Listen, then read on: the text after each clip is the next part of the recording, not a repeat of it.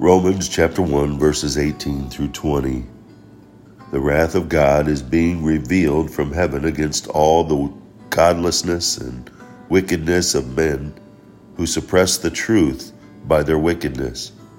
Since what may be known about God is plain to them, because God has made it plain to them.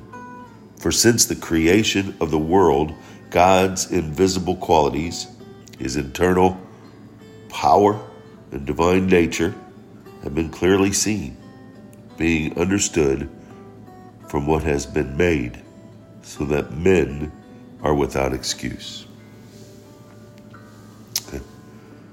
In these verses, Paul is explaining and answers the common objection how can a loving God send anyone to hell, especially someone who's never heard about Jesus?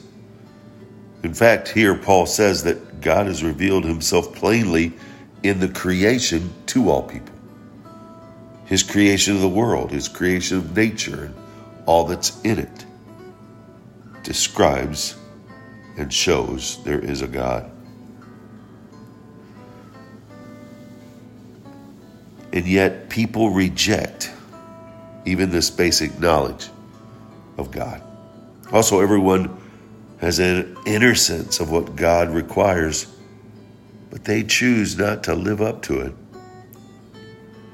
Put another way, people's moral standards are always better than their behavior. If people choose to suppress God's truth in order to live their own way, they have no excuse. They know the truth, and they will have to endure the consequences if they choose to ignore it. The beginning of this passage, it says the wrath of God. So, why is God angry with sinful people? Because they have substituted the truth about Him with something in their own imagination. They have stifled the truth God naturally, naturally reveals to all people in order to believe anything that supports their own self centered lifestyle. God simply cannot tolerate sin because his nature is morally perfect. He cannot ignore or condone such willful rebellion. But God gives us a choice. He allows us to choose what we want to follow, who we want to follow, what we want to believe in. God wants to remove the sin and restore the sinner. And he is able to as long as the sinner does not stubbornly distort the truth and reject it. But his anger does erupt against those who persist in not following him and sinning. Make sure you're not pursuing a fantasy rather than the true God.